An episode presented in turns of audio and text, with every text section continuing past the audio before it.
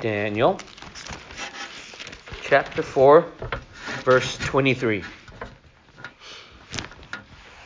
Hear the word of the Lord.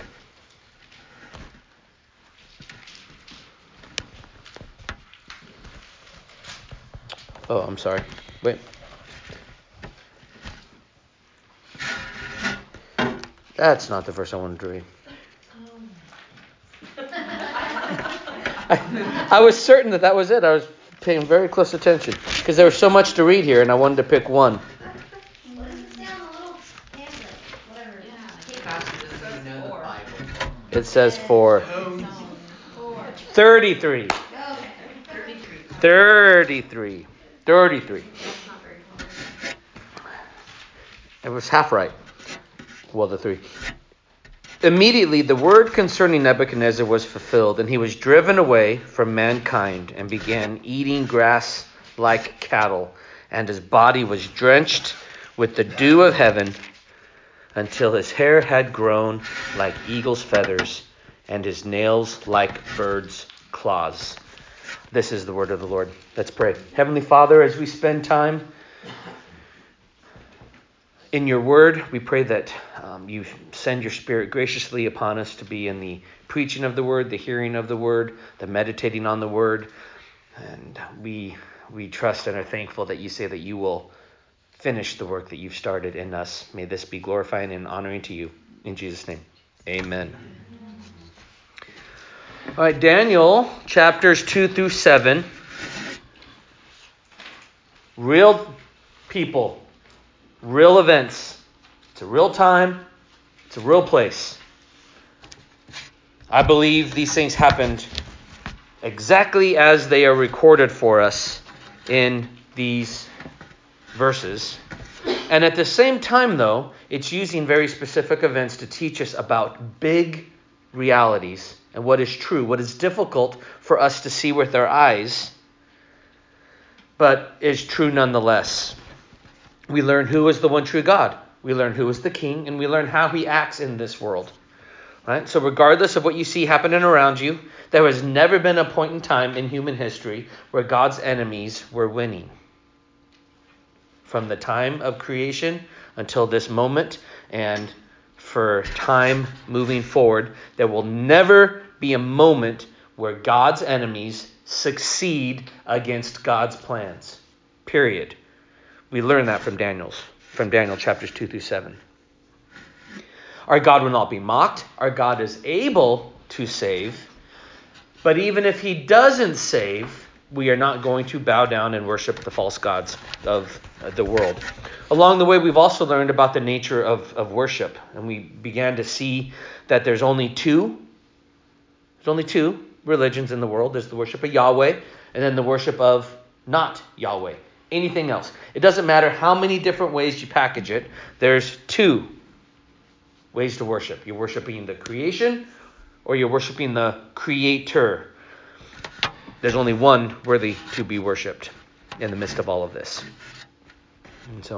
And along the way, just as the tyrant Nebuchadnezzar demanded that all people everywhere serve his false gods, so too tyrants always demand that you worship their gods with them.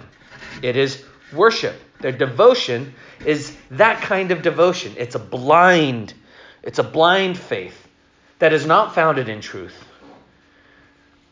And they force themselves to believe that there is no God. Abortion is the worship of demons. Gross sexual immorality is the worship of demons. Jesus himself tells us that you cannot serve two masters. You will either love the one and hate the other, or you will hate the one and love the other. You cannot serve both God and money. You can't serve two masters. Whatever that other thing is worship. We call it idolatry for a reason. And it helps us understand the, to be blunt, psychotic devotion to the things of this world. It's worship. So the story of the humbling of Nebuchadnezzar, it might be the best picture of what happens with idolatry in all of Scriptures. It may be the most graphic illustration of the vanity of worshiping idols in the Bible. As judgment for his pride, judgment for his arrogance, for his idolatry, his refusal to repent. We saw last week, Daniel even encouraged him, "O king, you've got this dream, repent." Maybe it won't happen to you for a while. Maybe it'll be longer. Who knows what the gracious God will do? Just repent. He does not. He refuses to do. And the scriptures tell us that power and sovereignty were pulled from him.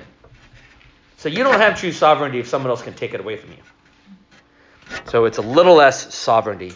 Little p power was removed. He was driven mad, driven away from mankind, lived with the beasts, not just living like the beast, eating like the cattle, it says. His body actually physically looks animalistic. He's got long hair, nails, like a bird's claw, kind of vision, like almost talon-ish kind of look. Yeah. And this is the end. This is the end of the prideful.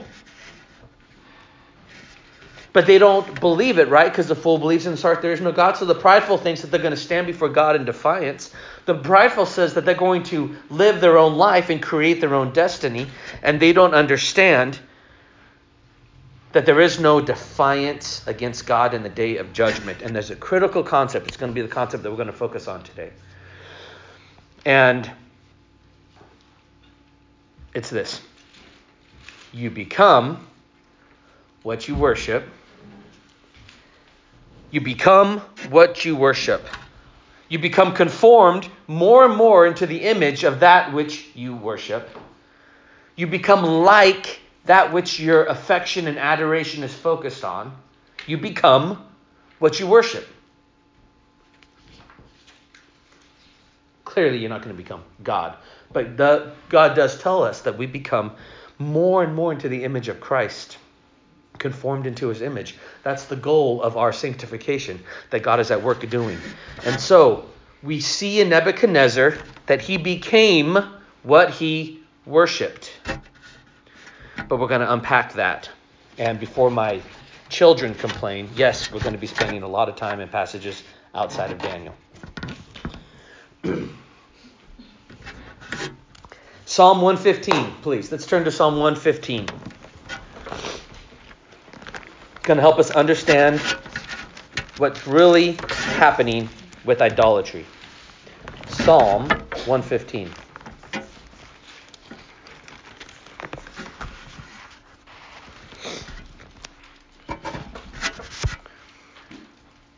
Not to us, O Lord, not to us, but to your name give glory, because of your loving kindness, because of your truth. Why should the nations say, "Where now is their God?"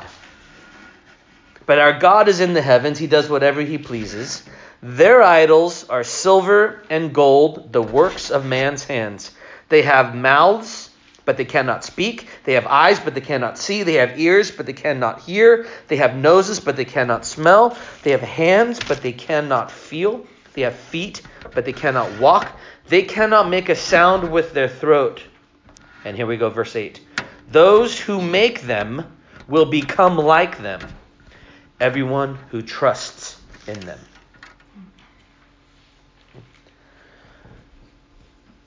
Take the time to look up the word idol and idolatry in your prophetic books. Isaiah, Jeremiah, Ezekiel, in the Psalms. And it is going to be shocking the way God describes what's happening with idolatry. But we see two key points from Psalm 115. And the first one is the vanity of idolatry. Worshipping an idol is vain. It is empty. It cannot save you. It cannot protect you. It can do nothing.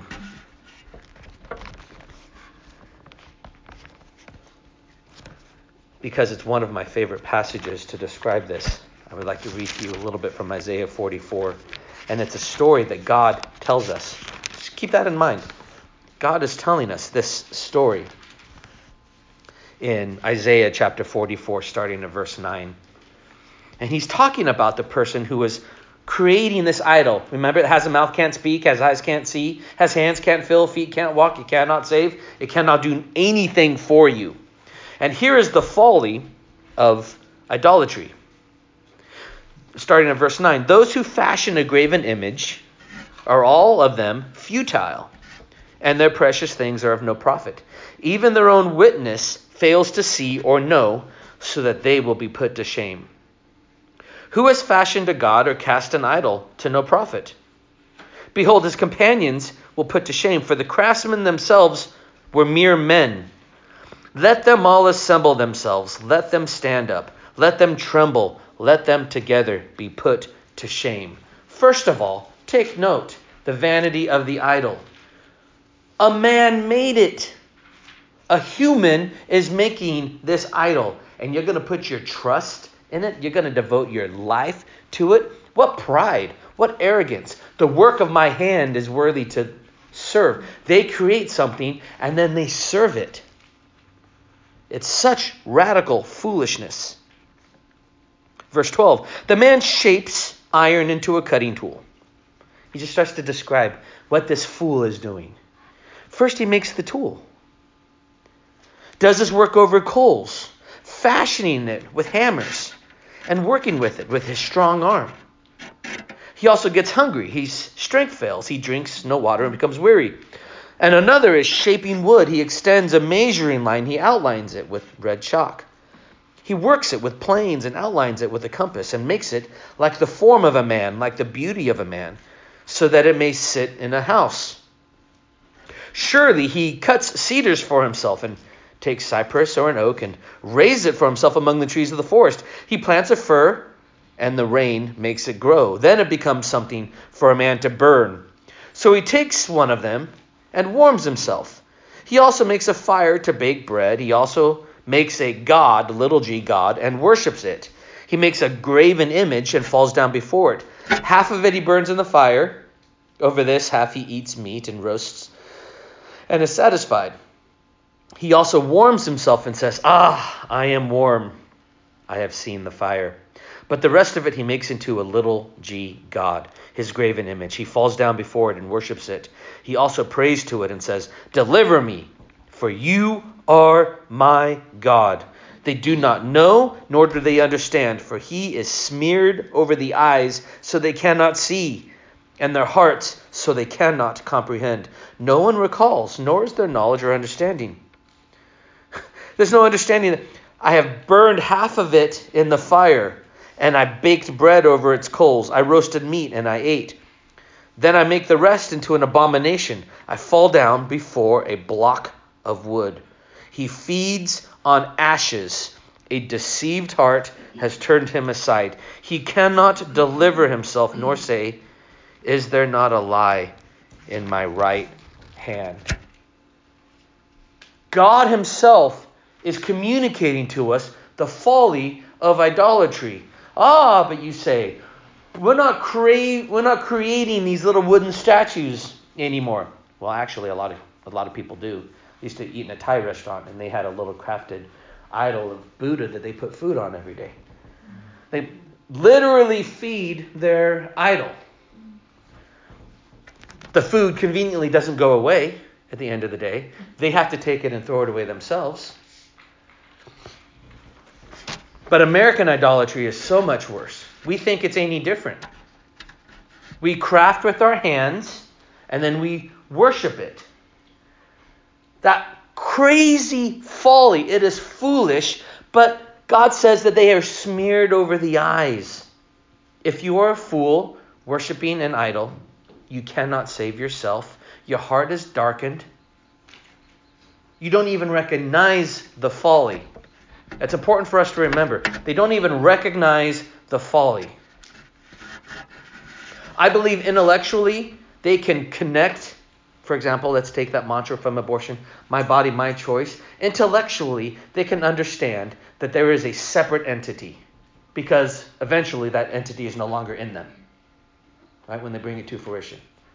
Intellectually, they can. Eyes are smeared, though. Hearts are darkened.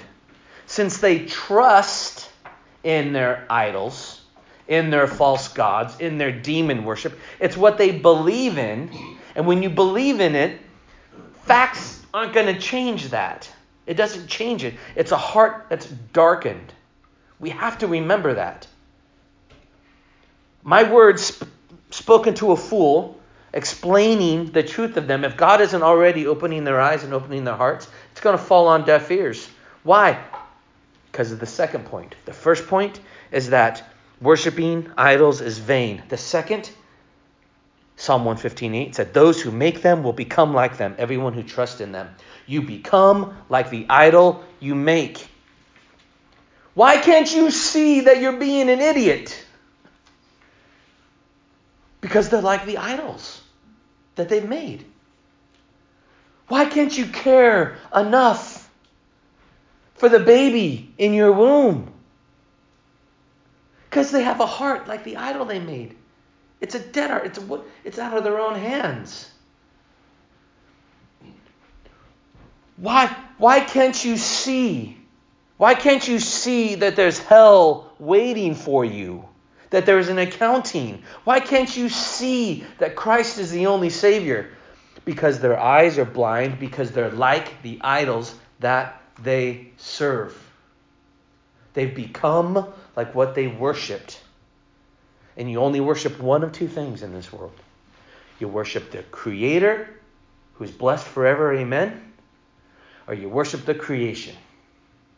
And you're going to be made more and more into the image of what you worship. That is the significance of the idolatry. So come back and we look at Nebuchadnezzar and we go, what idols did he serve? Right? And it may actually be a little confusing on why he became a beast of the field, because it's not like he worshipped cattle. He wasn't worshipping birds. He was worshipping gold for certain, right? He built a giant statue of gold, worshipped himself, worshipped the power of his own hand. Got to remember, though. Got to remember, you worship two things, the creation or the creator. And when you worship the creation, when God's judgment comes upon you, you become more like the creation. You become more like the images, as Romans 1 tells us. Corruptible images. You get handed over. You become like the lesser things. You become like the lesser things, the perverse things of this world. God handed him over, and he thought that since he worshipped golden idols, that was his future. That's not what really happened. See, we get to learn from Nebuchadnezzar that all the vain things that charm you most, all the things that you chase, are dust and dirt, and you become like a beast when you serve them. So I've already warned you we're going to be at different places in the scriptures. I'm also going to warn you right now that there is no deeper end to the theological swimming pool than things about the identity of our God, things about who he is as the triune God of the universe, but we are going to swim in them as best we can today. We're going to swim in them as best we can today because these are truths that are so beautiful. Just think for a moment, please. These are truths that are so beautiful that you will be learning about them for eternity. I'm convinced you will be learning about who our God is for eternity. I'm not even going to ask you if you can even grasp that statement. Our minds cannot even begin to understand eternity. And yet God fills this time without time. It's amazing. Fundamentally, we're going to remember there's the capital L, capital O, capital R, capital D in your scriptures, in the Old Testament, when you're reading. That is how they communicated the divine name Yahweh. Right? There's the regular spelling, L-O-R-D, lowercase, Lord. In the Old Testament, that's Adonai. Both of them can refer to God. But the capital is referring to Yahweh. And every time we talk about that, those of us who watch them will shift to our two little Irish peasants who talk about Yahovah and all the things that they're talking about, the way that they've dealt with this. But remember, they were so afraid. They were so afraid to speak this that they had to do other things to make themselves not even come close to take in the Lord's name in vain. That's how carefully the Jewish people of old viewed this name Yahweh. What's interesting about the name Yahweh too, though, is that in the Hebrew, it's not as smooth to say as we say it in English. We say Yahweh is what we tend to say. But the actual, it's more of a guttural word, Yahweh. It requires you to flex to say it properly, like you're breathing it. Because it means existence. The root word of Yahweh is the Hebrew word for I am. I am existence. He is the self-existent one. And so when Moses at the burning bush asked, Who will I say has sent me to your people, O God? He says, I am that I am. Now, I, for one, can't wait to hear God say his name. How cool will that be in heaven?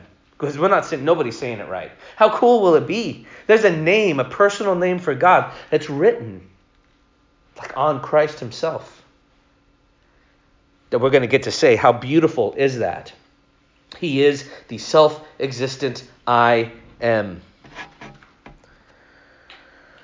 Now remember, there are thousands of options for serving not God, but there's only one true living God. And so I want you to think about this too. Just I'm going to throw something in as we're going to talk more about Yahweh and his name. Romans 8:29 states that for those he foreknew, he also predestined to be what? Conformed to the image of his Son. I want you to we're gonna understand this better. God predestined you not to the beginning of your faith, but to the end of your faith, to being conformed to the image of his Son. Because remember, you become like what you worship. And so when you call upon the name of the Lord and you're saved, you are to becoming more and more like him and less like the world. Why? Because now there's a list of do's and don'ts you have to do? No, because you are now actually a new creation in Christ. You are actually on the path that the God of the universe, who spoke all things into existence, has said, I'm going to do this work in you. I have predestined you to be conformed to the image of Jesus. Okay? We become like what we worship is true because, number one, in Psalm 115, God tells us you become like the idols you worship. And number two, because of Romans 8:29, he says that's what he's going to do in us. He's going to make us more and more into the image of his Son. But there's more. Okay, there's more. We don't need to talk about what happens when you become like an idol. That, we see that everywhere. We see people degrading their bodies and degrading passions. But what's difficult for us, and where the real beauty is meditating more and more what it means to become like Yahweh. Okay? Well, let's look what the scriptures do with the name Yahweh. Right, so when you get to the New Testament's written in Greek. So how does the Greek translate the Old Testament Hebrew word Yahweh for the name of God? Matthew chapter 3 helps us understand that. So speaking of John the Baptist, Matthew 3 says, the voice of one crying in the wilderness, prepare the way of the Lord. Okay? Prepare the way of the Lord is what Matthew chapter 3 says. But he's quoting from Isaiah chapter 40, which says, prepare the way of Yahweh. Prepare the way of the Lord.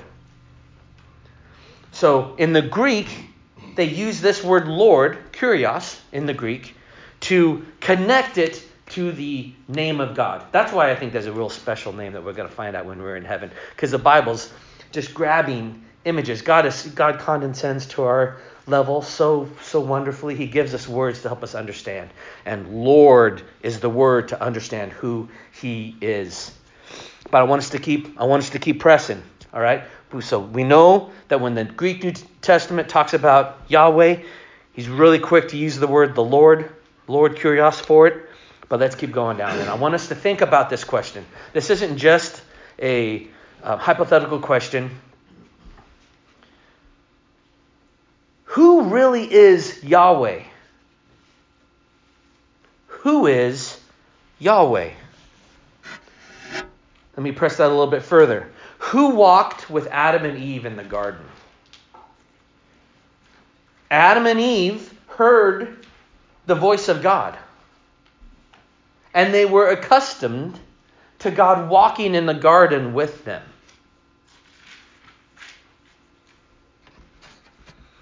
Who did Isaiah see seated in the throne?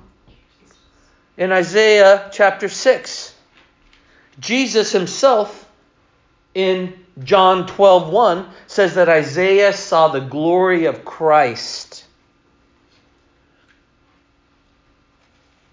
In John chapter 1, verse 18, we hear this. No one has ever seen God. No one has ever seen God. Is that true? So he's referring to God the Father. Because here's the rest of John 1:18. No one has ever seen God but the one and only. So, who is himself, but the one and only Son, who is himself God, and is at the Father's side, has made him known. No one has ever seen God but Christ. And Christ has made God known. No one has ever seen God. So Isaiah sees the pre-incarnate Christ seated on the throne. Okay? Pre-incarnate Christ. So let's keep wrestling with this. All right? Let's keep wrestling. And I am absolutely fine if you walk away going, this Yahweh thing's a little confusing to me. Good. Okay? Because if I can package God in a way that I understand it and the way you understand it, I'm crafting something with my hands. All right? We're just plucking these beauties from heaven and are going to throw them out there and ask the Spirit just to help us have a more intimate, devotional understanding of our God. Because he's the one that we're being made more like in Christ Jesus. A couple other verses to help us. Philippians 2:9. Listen to what it says about Jesus. After Jesus humbled himself and became obedient to death, even death on a cross. It says God bestowed on him the name that is above all names, so that at the name of Jesus every knee will bow, those in heaven, on earth, and under the earth, and every tongue will confess that Jesus Christ is Lord, to the glory of the Father. What is the name above all names? What's the name that you cannot speak in vain? What's the name of the ever-existent, always self-existent one? With that question in your mind, let's go to Genesis 19:24. This is Sodom and Gomorrah.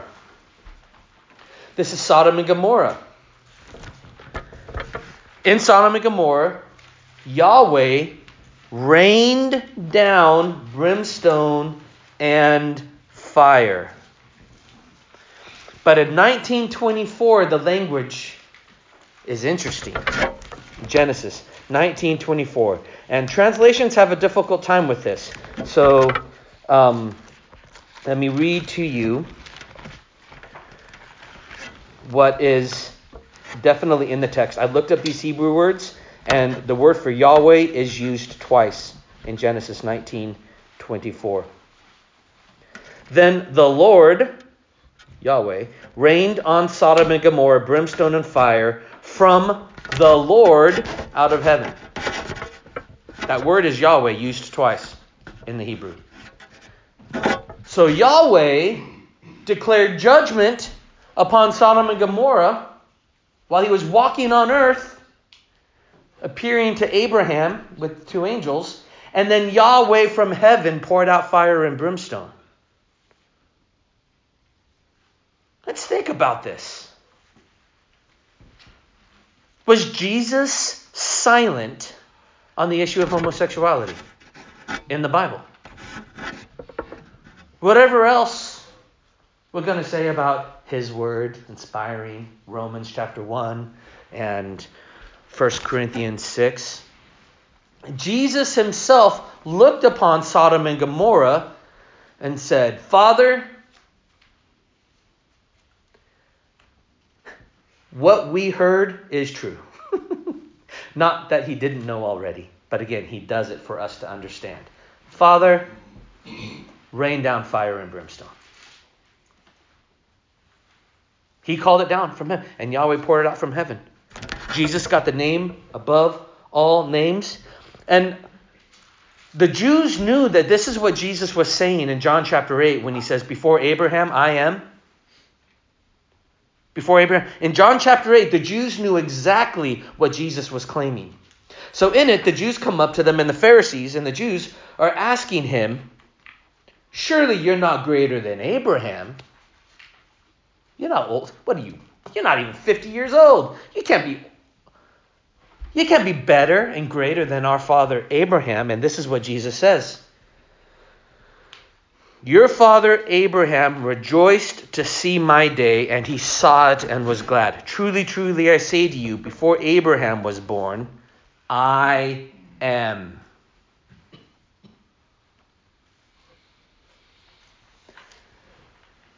The Jews took up stones to kill him when he made this statement. They did not think he was a crazy person. They knew exactly what Jesus was claiming. You know in the story, you know the guy that Abraham is less than? I am. They recognized it.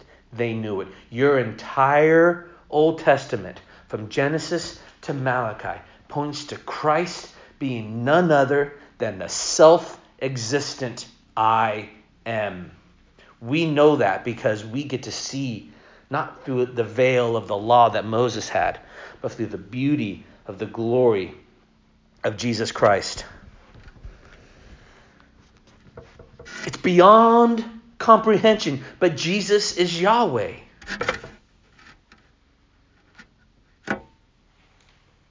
The name above all names is his. It was his by mere fact that he existed, and yet somehow he also gets awarded the name because of his obedience to death on the cross. That's why the mocker is such an abomination. It's not only Jesus's from birthright, it's he earned it. He earned the title Yahweh. Because he could swallow up the eternal judgment from God. Okay, now this is weird. Okay, this is difficult for us. Who died on the cross? Jesus. God died. But who poured out his wrath on the cross? Whose wrath did you earn that needed to be swallowed up? It's God. God's wrath. Which God? Yahweh. Think of Sodom and Gomorrah. There's the God that you could see, second person of the Trinity, walking with Abraham. There's the God that you can't see, pouring out fire and brimstone and wrath from heaven.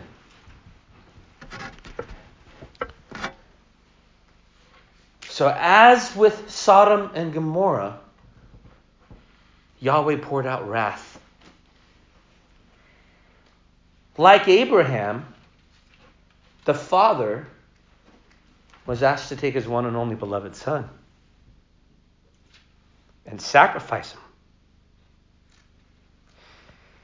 But unlike Abraham, no one came to save him. Think as a parent about your child. That kind of pain? Nobody was there because God had to do it, because he purposed to do it, and it pleased him to do it, to accomplish his will and redeemed humanity. That's what it looks like for true love and sacrifice. That's the love of Yahweh. And at the very same time, Yahweh was on the cross giving breath to the people who was killing him. He not only stayed off the angels so that they wouldn't come rescue him, he was holding the molecules together of the old rugged cross. All things were made by him, for him, through him.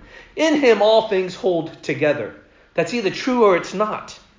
So the love and sacrifice of Yahweh is that somehow he's able to be both the Father and the Son in ways that are beyond comprehension, because there was no confusion between the persons of the Trinity. There is a Father, there is a Son, and there is the Holy Spirit, and somehow, though, they are one God.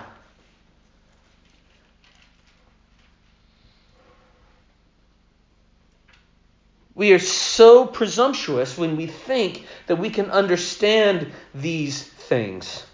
We cannot. It's far better not to use the little illustrations and analogies to try to understand God. You know, the egg, water. You know, water can be both steam and liquid and solid. It's way better not to use those. You can hear me speaking in an Irish accent if that helps you, Kathy. It's better not to use those because that's modalism, Patrick. Because water isn't those three things at the same time. So that's only partly right, which makes it completely wrong. Okay. So I did have this. I don't have... It's kind of like every family unit that's here has enough for a copy. If you could pass that around, please. So in the 4th century, the church was trying to answer these questions. I want you to know, our understanding of Christ and the Trinity is very old, and the confessions are very strong. And I gave you this because this is called the Athanasian Creed. And it goes into great details to describe what is true of Father, Son, and Holy Spirit, and what is distinct between Father and the Son. So, for example, they are all God, so immortal. They are all powerful, all the omnis. That's true of God. If it's true of God, it's true of them. Worthy to be praised. The Father, though, was never begotten. There was a time where a child was born because a son was given in Jesus Christ. There's the Holy Spirit who is said proceeds from the Father and from the Son to do the will of God. Because he is God, so he can do the will of God. Because you can't do the will of God unless you are God. And yet they have differences described in the Bible. Okay. It's rich, it's thick, it's deep, it's heavy. So this is why we got to be very careful in evangelistic settings. I don't ever want to say something that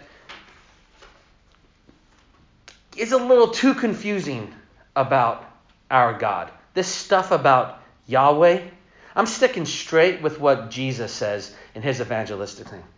I am the way, the truth, and the life. No one comes to the Father but through me. Somehow communicate to someone that there's a Son and a Father. And then Jesus says, but before Abraham, I am. And the Holy Spirit will begin to make them hunger to better understand the truth. And to dig him in, or he won't. And they'll be hardened by the truth. And they'll be turned off and given over to their foolish mind.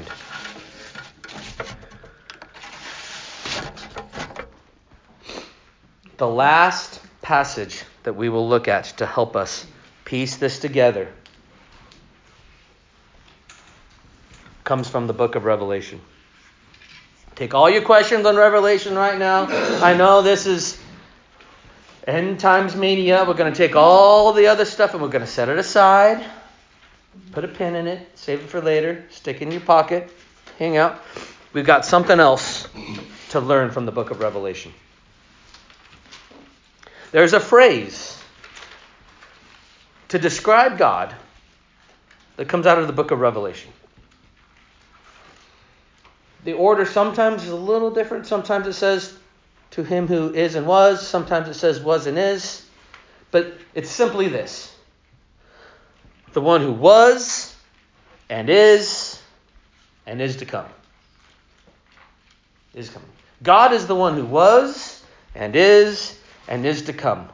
This is the best Greek way to communicate the Hebrew name Yahweh. Hebrew doesn't give you as much specific on things like time and some other details. And so, like, this idea of Yahweh is always existing. And so they're like, how do we communicate that in the Greek? Oh, I know. He's the one who was and is to come. He is always. Always was. Always is. Always will be. He is the great I am. Now this is one please turn to. Revelation chapter 17, verse 8. Revelation chapter 17, verse 8.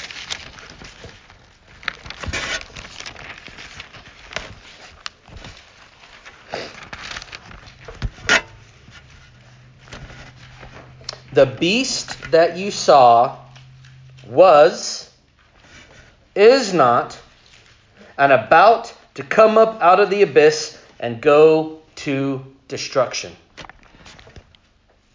To think about that, how the beast is being described here. He was, is not,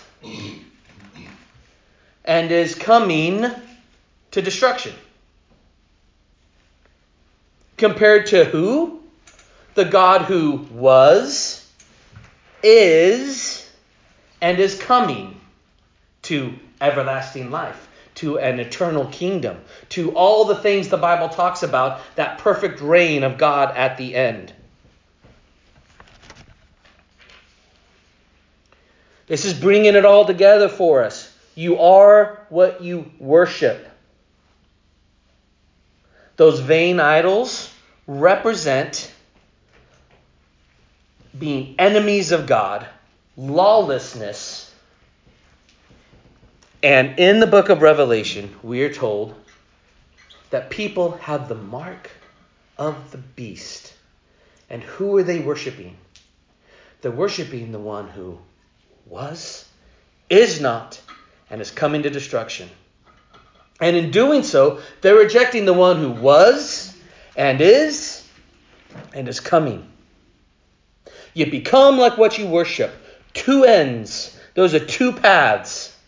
Worship of Yahweh, worship of not Yahweh. This is why Nebuchadnezzar turned into a beast, an animal, a less than human. He is no longer acting like an image of God. He's becoming less like an image bearer of God and more like the profane, lesser creations of the world because he's worshiping that which is deaf, dumb, blind, and cannot save. Now think about it. Think about some of this. Like, we've been learning a lot from the farm, hanging out with Sean. And when you hang out with Sean, you go talk to his talk about the chickens with him. He loves explaining the relationship between roosters and hens.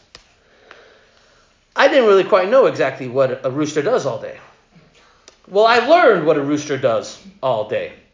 Rooster finds hens. And roosters do to hens what makes little baby chickens. And if you have too many roosters, they're all trying to do it all the time to all the hens they can find. And so he had to lessen his roosters because they were hurting his hens. Because that's just what they do all day long. Is it immoral for a rooster to have sex with 20 hens in a day? That's a lot of work. More like 10 for his. I think 7 to 10 is what he's trying to balance it with. Is it immoral for the rooster to do that? No, because that's what they were created to do. They're the creation. They're not the image of God. Very common in the animal kingdom, right? One male, many females in their groups. That's why I always just shake my head. You watch these Disney cartoons. Simba and Nala. They make it sound like, oh, they have different moms, and they forget that Mufasa's everybody's dad in that pride. You know, they always just kind of leave out the details of the things. And so, why is it then that a mom would hate her baby? Is it ever in the animal kingdom where moms, like, sometimes they eat their own young. They eat their own babies. When you do that, you become like the creation and not like the creator. You become like the one who is not. He is not, and he's coming to destruction, and that's his end, and you become like him. When you boast in gross sexual immorality, you are becoming more and more and more like the creation. Like animals that can just go have sex without consequence. And if all you are is an evolved pond scum, stardust, turned into some kind of highly evolved accident, then you can believe that. Remember, it's a belief. You trust that that's true, even though you have to suppress the truth to believe it, so that you can justify your sexual immorality, so that you can justify your greed, so that you can justify your sacrificing babies to demons. It's because you become like what you worship. And when you worship, I am not. When you worship the one who is not, the beast. What's the end for Satan and his angels? The lake of fire. He's coming up. He's running full speed to the lake of fire. He's not going to be surprised on that day. He's got the same Bible we got. He read it and he knows. He knows God doesn't lie. He may not like God, but he knows God's not a liar. He may not like God, but he knows God's more powerful than him. And he may not like God, but he knows that God has declared the end from the beginning. And his end is the lake of fire. And so when you worship not Yahweh, you're worshiping him and the things of this world, and your end is the lake of fire, but there's scales on your eyes and you cannot see. Because Christ is the great I am. And so it's so beautiful, actually, that Nebuchadnezzar gets the chance to repent at the end of this. If Nebuchadnezzar can repent, anybody can repent. The stuff that he's responsible for as the king of Babylon, which is so wicked that it's used as the picture, the clearest picture of God's enemy for all time, the king of that wicked nation repented and honored God. You think the gospel goes out in vain? You think that it's not worth it to go proclaim the goodness of our God? To proclaim the power of God unto salvation? At any point in time, any human being, if they still have breath in their lungs, can cry out to God. And remember now what it means to be a faithful witness, the one who is not, and all of those who are worshiping all the vain things of this world hate God, even if they're nice to you, because they're still image bearers of God, and they still have a God-given conscience.